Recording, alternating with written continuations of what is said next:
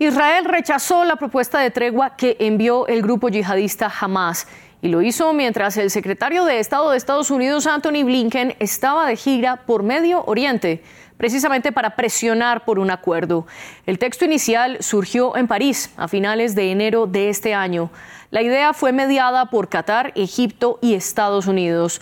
Hasta donde se conoce tenía tres fases que iban desde la liberación de rehenes israelíes y de palestinos presos hasta el intercambio de cadáveres. Al documento, Hamas le añadió que el ejército israelí debería retirarse totalmente de la franja de Gaza y que la tregua llevaría al fin de la guerra. El primer ministro de Israel, Benjamin Netanyahu, tildó la propuesta de delirante e insistió en la vía militar. Esta tarde quiero decirles una cosa. Estamos en el camino de la victoria total. La victoria está al alcance, no en cuestión de años ni de décadas, en cuestión de meses. Netanyahu pronunció estas palabras justo después de reunirse con Blinken en Jerusalén y antes de la rueda de prensa para dar a conocer el resultado de esta reunión. Por su parte, el jefe de la diplomacia estadounidense matizó su postura, resaltando que jamás plantea puntos absolutamente imposibles, pero que trabajarán sin descanso por un acuerdo. Lo que les puedo decir sobre estas discusiones es que aunque hay unas claras dificultades en, las respuestas jamás, necesitamos un espacio para que se llegue a un acuerdo y vamos a trabajar en ello incansablemente. No voy a hablar en nombre de Israel o nadie, ninguna parte involucrada, pero, de nuevo, creemos que el espacio está ahí y creemos que debemos perseguirlo. Bueno, respecto de Rafa, mire, como dije antes, Israel tiene la responsabilidad y tiene la obligación de hacer todo lo posible para asegurarse que los civiles estén bajo protección y que reciban la asistencia que necesitan en el curso de este conflicto. A pesar de esta postura de Estados Unidos, la guerra continúa en Gaza. Será una muestra de que Estados Unidos está perdiendo injerencia en Medio Oriente y hasta qué punto puede realmente presionar a Israel. Para eso nos acompaña desde Madrid Pedro García Bilbao, sociólogo, profesor de estructura social contemporánea en la Universidad Rey Juan Carlos y analista de sociedad europea. Y en Washington está Mariano Bartolomé, profesor titular de la Universidad de Belgrano y especialista en seguridad internacional. Gracias por estar aquí en el debate y gracias a nuestra audiencia por seguir fielmente este programa. Recuerden que estamos en redes sociales como arroba France24-ES y mi cuenta personal es arroba María Claguirre.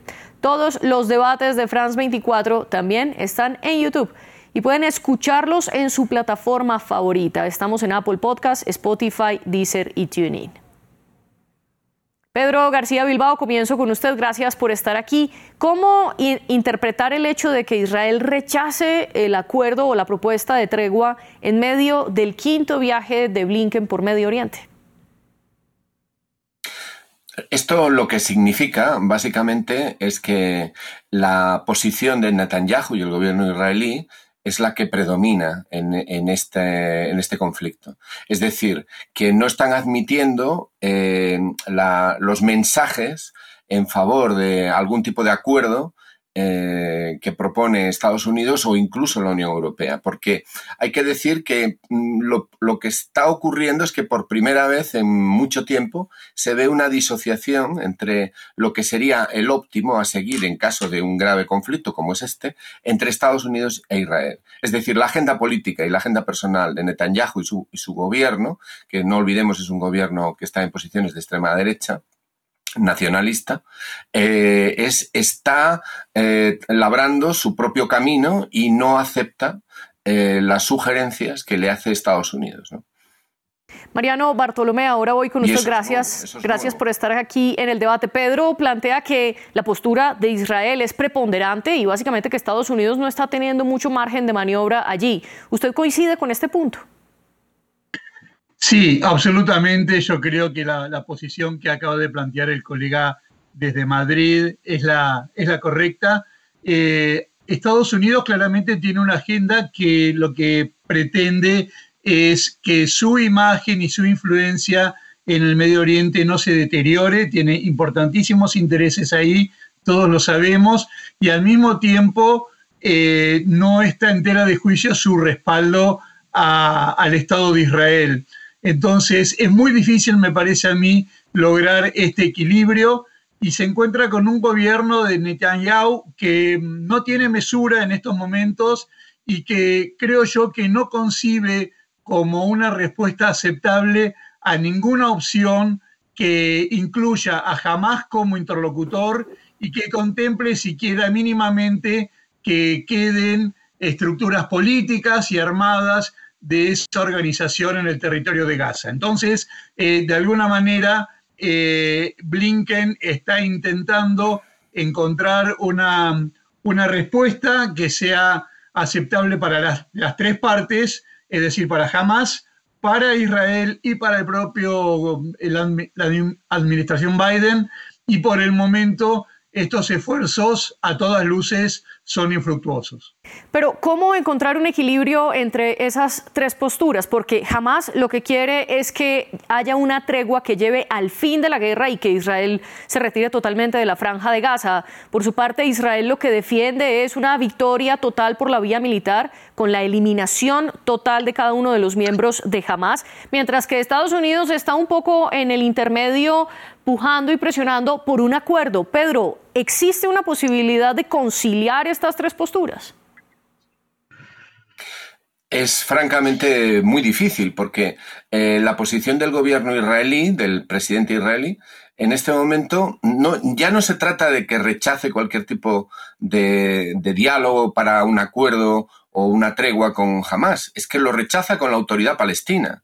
Es decir, es que el problema no va más allá de Hamas es decir, la línea escogida por el presidente eh, Netanyahu es una línea de, victoria total. Y eso significa negar toda posibilidad a los palestinos, no ya a, Hamas, sino, el, por ejemplo, el escenario de una tregua y que luego la autoridad palestina pase a tener eh, em, soberanía o, capacidad para administrar el territorio de Gaza, eh, pues ni siquiera eso. No estoy diciendo que se haya planteado esto seriamente ahora. Lo que es que rechazan incluso a la autoridad palestina. Va mucho más allá de un rechazo jamás. Es decir, mm, en este momento tenemos un actor que es el territorio que ha escogido la vía, la vía de la guerra para solucionar esto, que es un conflicto muy y que tuvo el 7 de punto de inflexión muy importante. Por ese, esa fecha del, del ataque el Hamas y todas las organizaciones del Frente de Resistencia que, tienen en, Gaza y en Palestina, lo que hizo fue dinamitar toda la arquitectura diplomática que había estado desarrollando Estados Unidos, eh, favoreciendo un acuerdo entre Israel, Arabia Saudita y los países árabes. Y cuando ya aparecía, y Marruecos, por ejemplo, eh, algo que nos afecta mucho a nosotros en Europa. Eh, y cuando esto ya parecía que estaba funcionando, entonces eh, se produce el 7 de octubre y el ataque, y entonces todo vuela por los aires. Toda la estrategia de Estados Unidos, no solamente la de ellos, pero desde luego toda la estrategia para pacificar la zona salta por los aires porque sencillamente eh, eh, los palestinos eran los grandes olvidados de esta historia. Entonces, claro, ahora Blinken está intentando reconducir la situación, pero no puede, no se puede decir en absoluto que Netanyahu sea un Unidos, más bien, ¿no? porque Estados Unidos podría, eh, si se me permite decirlo, podría mucho, si renceros en su planteamiento, podrían levantar el al reconocimiento de, un Estado palestino en Naciones Unidas, porque ellos eh, han vetado esa cuestión siempre en el Consejo de Seguridad. Es decir, que si realmente quisieran, eh, podrían influir mucho más. Entonces están ahí en un equilibrio, eh, salvar la cara, salvar la imagen, salvar las elecciones. Están en una, en una situación difícil. Aunque esto es un poco duro decirlo, porque están en una situación, es que murió el gente que está muriendo cada día. Sí, Mariano, quiero preguntarle entonces si hay alguna utilidad con este viaje de Blinken que puntualmente en esta ocasión lo llevó por Egipto, por Qatar, fue a Jerusalén, también fue a Cisjordania, pero ¿de qué sirve si a la final Israel decide no hablar de un acuerdo, sino seguir por la vía militar? Bueno, eh, el rol que están jugando Egipto y Qatar en esta en esta ecuación es que son interlocutores válidos para, las dos partes involucradas en el conflicto. Y eh, yo creo que, a ver, yo creo que pensando a largo plazo no hay una solución al problema ni de Gaza ni de Cisjordania que no contemple una autoridad palestina local. Eh, yo creo que Israel eso lo sabe, eh, pero lo que no admite el gobierno de Israel actual es que esa autoridad sea jamás. Entonces, no contempla el gobierno de Netanyahu una, una salida a este conflicto que implique la, supervivencia y la presencia de Hamas eh, en este territorio. No, no es admisible. Por eso me parece a mí la, la intransigencia persistente, incluso frente a las presiones de los Estados Unidos. Una potencia que se encuentra en un dilema eh, entre mm, apoyar de manera absolutamente irrestricta a Israel sin formular ningún tipo de, mm, mediación, intentar al menos mediación o negociación, o lesionar su vínculo con, este aliado tradicional, eh, ejerciendo mayor presión. Es, es, una, es una situación bastante complicada me parece a mí la de, la de Estados Unidos, eh, más aún si uno abre un poco el, plano de la pantalla y se encuentra con que hay otros actores involucrados también en esto, estoy pensando en Irán, básicamente. Entonces, frente a este cuadro de situación, eh, desentenderse de los hechos es un lujo que la administración Biden no puede darse. Entonces, una y otra vez eh, aún eh, chocando con la, con la reticencia del gobierno de Netanyahu.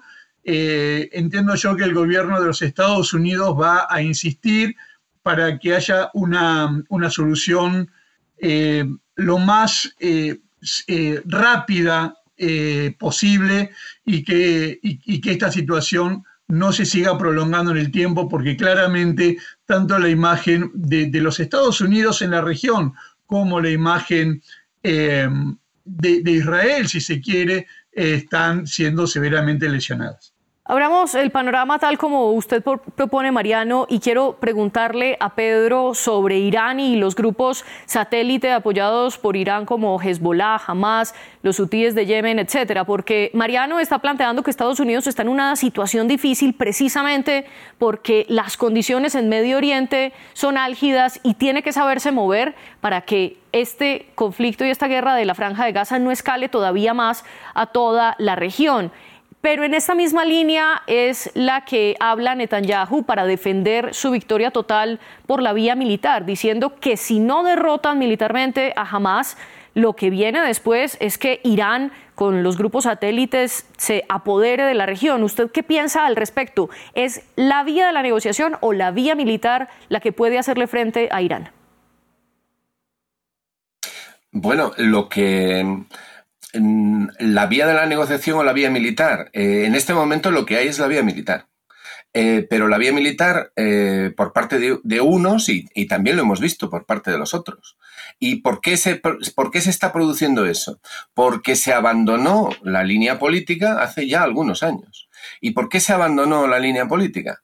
La línea de negociación, de conseguir eh, paz por territorios o sencillamente la idea de convivir en un Estado. Bueno, pues, pues la, cosa, la cosa se puso muy mal ya cuando mataron a Isaac Rabin. Es decir, no olvidemos que Israel está dividida en este tema.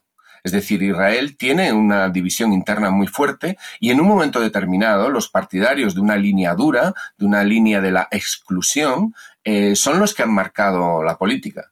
Y entonces eso es lo, eso lo que ha provocado, eh, lógicamente, pues es una reacción. Y esa reacción ha provocado una escalada que nos lleva al 7 de octubre. Y entonces, en ese escenario de enfrentamiento, porque se ha escogido el escenario de enfrentamiento, eh, es cuando otros actores, como Irán, que tiene eh, su propia problemática en la zona y tiene su, propia, su propio contencioso, digamos, con la presencia o la influencia norteamericana en la zona, y pues em, se, convierte, se convierte en un actor que interviene en esto.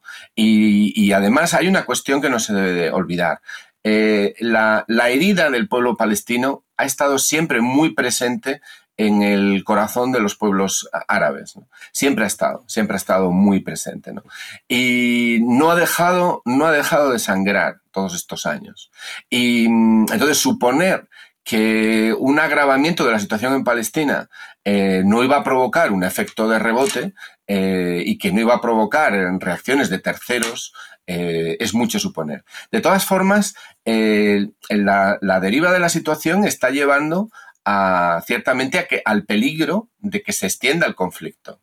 Por eso Blinken está tan eh, preocupado y Estados Unidos tan preocupado y Europa tan preocupada porque esto ya está afectando. Es decir, las dificultades para el tráfico en, la zona de Suez, en el Mar Rojo, eh, esto puede ser solo el inicio. ¿no? Em, no se trata de que Irán esté apostando por la guerra. E, están defendiendo su espacio estratégico como lo defienden otros actores allí. Pero ¿qué es lo que está dando la excusa para intervenir? Em, lo que está dando facilidades para intervenir y que, em, y que cada mm, facción o grupo esté, eh, esté ejerciendo sus jugadas en este caso. Bueno, pues muy sencillo, que la herida de Palestina no deja de sangrar. Entonces, la única manera de desactivar eso, eh, decía usted, la guerra o la negociación, es la negociación orientada a la resolución del conflicto.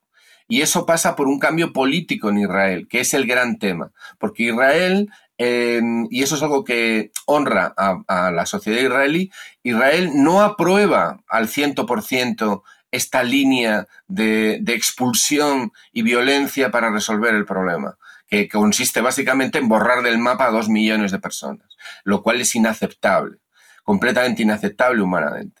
Eh, hay voces en Israel que cuestionan al gobierno de Netanyahu, que cuestionan la violencia como una salida, porque un país para tener futuro lo que no puede hacer es apostar por la violencia. Tiene, podrá tener derecho a, defenderse, como Palestina tiene derecho a defenderse también. pero lo que, lo que asegura, la, lo, que, lo que ofrece seguridad a un país es la convivencia con sus vecinos y con su propia población. Pero entonces, en ese sentido, lo que usted plantea es que el cambio tiene que ser interno en la política israelí, sin importar tanto la presión externa que en este caso pueda o no ejercer Estados Unidos.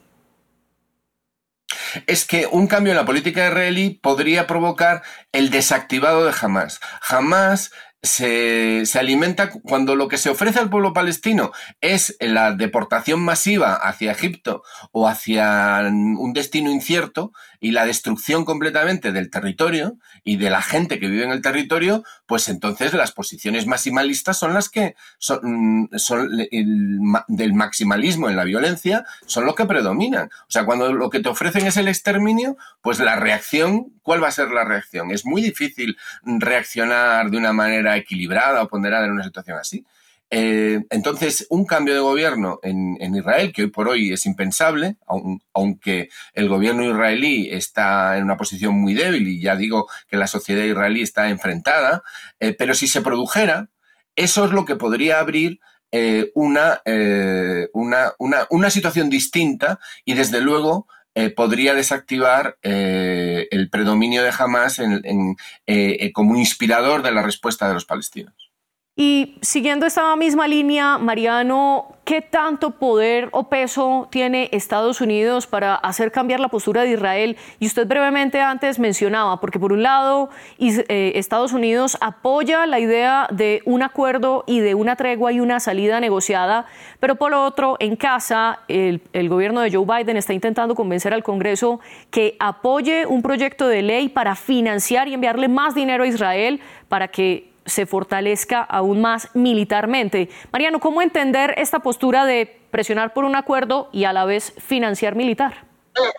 Mire, ante todo déjeme que ya honrando el nombre del programa que se llama debate, yo creo que no es, no es bajo ningún punto de vista es, se puede aceptar o se puede justificar lo que ha pasado el 7 de octubre, donde se asesinaron bebés, se decapitaron bebés, se violaron mujeres y se llevaron rehenes civiles de los kibbutz eh, en, la larga historia de, los conflictos entre Israel y Palestina. No estoy justificando ninguna acción de Israel, pero particularmente creo que no hay manera de justificar lo que el mundo ha visto el 7 de octubre. Yo en algún punto creo que jamás no es representativo del pueblo palestino eh, y no, entiendo que el, problema para Israel no es el de no negociar con los palestinos, es que no quiere negociar con Hamas, porque entiende que si Hamas eh, se transforma en interlocutor en una negociación,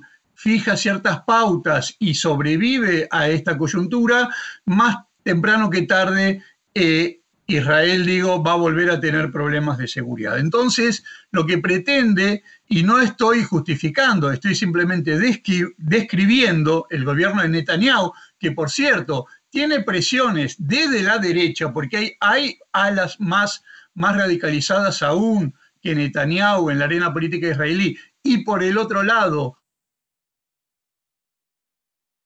Mariano, tenemos problemas de conexión con su señal y mientras la retomamos, quiero pedirle a Pedro que haga su réplica, pero en cuanto regrese Mariano, para que por favor él complemente su argumento. Adelante, Pedro. Bueno, quiero decir que, yo comparto lo que, lo que ha dicho el doctor Bartolomé. O sea, yo no estoy justificando lo ocurrido el 7 de octubre, estoy tratando de explicar lo ocurrido. Eh, también el secretario general de Naciones Unidas planteó que para entender lo ocurrido hay que saber que los problemas empezaron antes y eso le valió una crítica muy fuerte. Yo no, no estoy justificando la línea de respuesta que se dio el 7 de octubre, que fue, fue ciertamente algo brutal, o sea, no, no, no, no hay justificación humana para eso, ¿no? Eh, pero lo que, lo que es indudable es que eh, cuando, cuando se ejerce eh, la violencia contra un pueblo y cuando se, se, expulsa, es que ¿por qué están esos dos millones de personas viviendo en un gueto al aire libre, en un campo de concentración gigantesco para dos millones de personas? ¿Por qué están ahí? Es que eso hay que saberlo. Y cuando se dice que no se quiere negociar con Hamas, pero si es que han negociado con Hamas, es decir, han optado en el pasado, el gobierno israelí prefirió a Hamas antes que la autoridad palestina o a la OLP. Es decir, lo que pasa es que cuando tú escoges ciertos caminos, pues eh, equivocados, no me cabe la menor duda, pues, eh, pues pueden ocurrir estas cosas, ¿no? Eso pasa por, por escoger caminos equivocados. ¿Y cuál es el camino correcto? Pues el camino correcto es eh, ofrecer una salida, ofrecer una salida, una convivencia eh, y un diálogo. Y eso es, muy difícil de hacer. Pero yo no quiero que se, entienda que yo esté justificando eh, las acciones terroristas, ni las de un Estado que dice defenderse, ni siquiera tampoco las de los que luchan contra, contra ese Estado.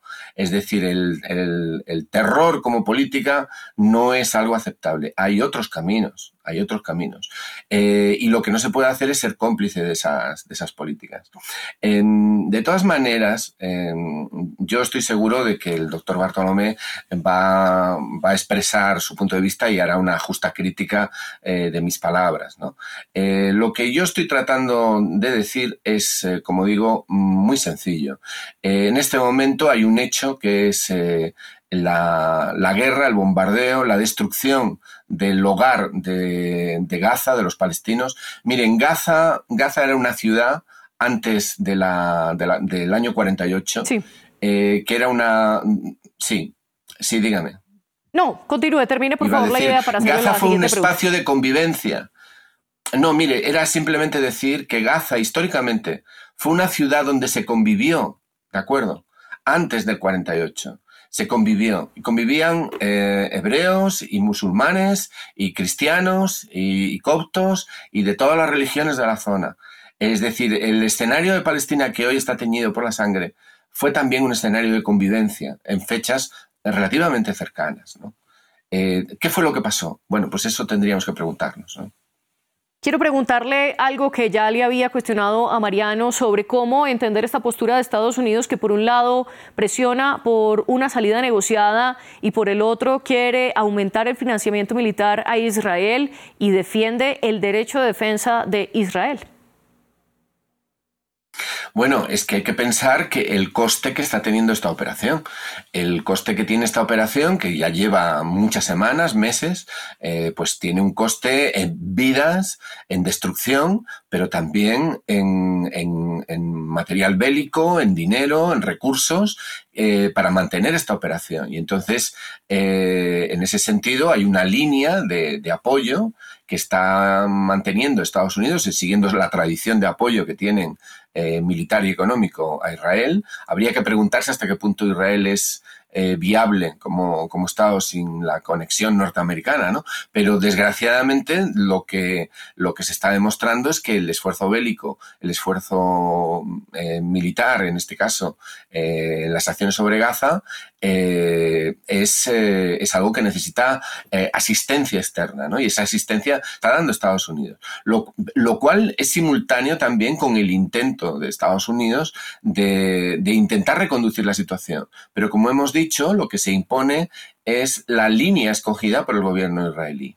Y, ahí también hay, entre el debate que hay en la sociedad israelí, que es importante eh, que se conozca, eh, eh, hay muy serias críticas a, Netanyahu. Es cierto, tiene razón el doctor Bartolomé cuando se dice que hay todavía grupos que son más extremistas que Netanyahu, ¿no? Y eso, eso es lo que hiela la sangre, ¿no? Es decir, el problema que se nos está planteando ahora es que lo que hablan son los extremistas, de ambos, de ambos lados. Y que porque, porque la propia situación de violencia lleva a eso. Entonces hay que romper ese círculo. Eh, ¿Cómo se puede hacer? Sí. Sí.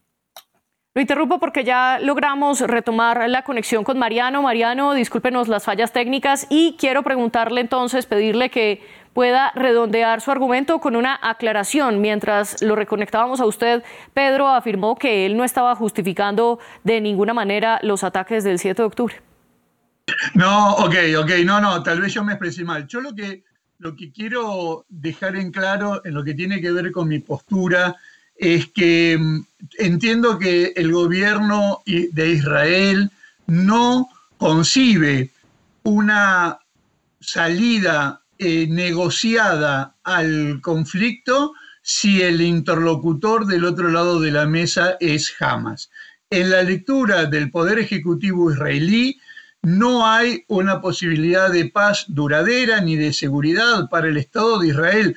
Luego de los hechos del 7 de octubre, que ustedes coincidirán conmigo en que no tienen parangón visto desde la sociedad israelí, digo, no conciben ellos que, pueda alcanzarse la paz y la seguridad teniendo jamás del otro lado. Por eso la insistencia del gobierno de Netanyahu haciendo oídos sordos a, los pedidos de, Estados Unidos de desmantelar la estructura de Hamas para volverlo eh, incapaz de perpetrar otro golpe de estas características. Entonces, esto me parece a mí, esta insistencia eh, de Netanyahu basado en su visión de la seguridad nacional de Israel, es lo que está haciendo que las gestiones de Estados Unidos no hayan surtido efecto hasta estos momentos. ¿Y cómo entender el apoyo militar de Estados Unidos hacia Israel? ¿Cómo entenderlo? Sí. Eh, mire, eh, lo que eh, Estados Unidos tiene un conjunto de aliados de distinta jerarquía a nivel global, pero hay tres o cuatro aliados que son absolutamente claves eh, para los Estados Unidos, que es su primer anillo de alianzas, y así como uno podría pensar en Gran Bretaña, en Australia eh, o en Taiwán, bueno, ahí está Israel. Entonces, Estados Unidos está eh, ejerciendo toda la presión de la que es capaz la administración Biden para mm, que Israel morigere sus acciones, sobre todo teniendo en cuenta el enorme costo que esto está generando en términos humanitarios, pero no está en discusión el respaldo a su principal socio y aliado en el Medio Oriente. Sobre todo teniendo en cuenta lo que estábamos diciendo antes del problema técnico y es que eh, Irán, que tiene su propia agenda, el Medio Oriente, que tiene su propia disputa con Arabia Saudí por la primacía en el mundo eh, islámico, que respalda a Hezbollah y a los hutíes y a Hamas, sobre todo teniendo en cuenta que Irán está ahí eh, muy cerca de este conflicto y puede verse involucrado. Entonces, Estados Unidos, entiendo yo, que ejercerá toda la presión de la que se siente capaz la administración Biden, pero no creo, sinceramente no creo que el respaldo, incluso en términos bélicos, a Israel esté en duda en estos momentos. Usted habla de toda la presión de la que se crea capaz Estados Unidos. En esa frase, ¿usted opina que Estados Unidos ha perdido capacidad de injerencia en Medio Oriente, concretamente con su aliado Israel, o no? Yo lo que creo es que Estados Unidos está haciendo todas las, entiendo yo, eh, o sea, eh, em, yo creo que Estados Unidos está haciendo todas las presiones de las cuales es capaz eh, sin lesionar su vínculo con Israel. Es decir, está ejerciendo toda la presión hasta ese punto, pero creo yo que en los intereses estratégicos de los Estados Unidos no, no está no aparece en su menú de opciones eh, lesionar el vínculo con su principal aliado en el área. Entonces, puesto en, los platillos de la balanza, eh, el mantenimiento de la alianza eh, y del otro lado cierta ineficacia en poder morigerarlo, yo creo que al final del día lo que se impone es la alianza Estados Unidos-Israel. Y en medio, eso es lo que yo creo. Y en medio de esa alianza y ese equilibrio, Pedro, para concluir, ¿qué puede venir ahora? ¿Seguirá la vía militar hasta que Israel acabe con todos los miembros de Hamas o sigue viva la posibilidad de un acuerdo? Eh, bueno, todos los conflictos que ha habido hasta ahora en, la historia reciente eh, siempre han acabado con algún tipo de acuerdo. Pero en este momento ese acuerdo está lejano. En este momento lo que estaba tratando eh, la diplomacia internacional y Naciones Unidas era que los bombardeos y los combates no llegaran a, los pasos fronterizos del sur con Egipto, con Rafat, es decir, la última zona que quedaba eh, sin tener el foco principal de los ataques. ¿no? Eh, pero es una zona donde, donde hay una concentración humana enorme porque han escapado, han huido de, de, la zona norte y la zona centro de la, de la franja. Es decir, que los, está todavía por venir posiblemente de continuarse la línea que se está siguiendo, está todavía por venir muy duros momentos y muchos muertos. Y eso es un, sufrimiento espantoso. Pero al final, al final tiene que haber algún tipo de acuerdo. Y, esa es la cuestión, que la diplomacia está demostrando que ante las agendas de, los gobiernos, pues del, gobierno israelí en este caso, pues no, no está funcionando. Es decir, yo no tengo la menor duda de que Estados Unidos está intentando eh, que esta, esta ola de violencia cese y crear algún tipo de situación que permita la reconducción de todo esto y que si hubiera un cambio de gobierno en Israel, eso Estados Unidos lo iba a recibir muy bien. Pero esa no es la situación. Ellos no lo, esto no lo pueden controlar directamente. Y, entonces la situación es la que es. Entonces yo creo que lo peor está todavía por venir. Eh, y es una creencia que me gustaría que fuera equivocada. Y al final habrá acuerdo, habrá algún tipo de acuerdo. Mariano, ¿y usted coincide con ese punto que lo peor está por venir, pero que al final habrá acuerdo? Mire, eh, si uno lo escucha al gobierno israelí, eh, que, dice que, ya las cosas están próximas a terminar y que falta poco para, para el colapso de, la estructura de mando de Hamas, uno se inclinaría a pensar que, el final está cerca. Pero al rato eh, uno escucha voces del gobierno de Israel diciendo que esto no va a llevar años, pero sí va a llevar meses. Meses es muchísimo tiempo en estas situaciones. Entonces, yo creo que el colega eh, español tiene, tiene, tiene razón. Esto eh, va, a durar un tiempo más, por lo menos en la medida en que el, el gobierno de Israel no le asiste un, golpe mortal a Hamas, eh, lo desmantele y entienda entonces que eh, puede haber un cese de fuego con cierto nivel de, seguridad para, Israel. Mientras el gobierno de Netanyahu no, no tenga esa percepción, eh, veo difícil que, que la situación se pacifique. Lamentablemente digo, claro está. Mariano Bartolomé y Pedro García Bilbao, gracias por estar aquí en el debate de France 24. Gracias a nuestra audiencia y también a nuestras productoras Laura Garzón y Tania Herrera y por supuesto a nuestro equipo técnico. Sigan con nosotros que tenemos más información internacional en minutos.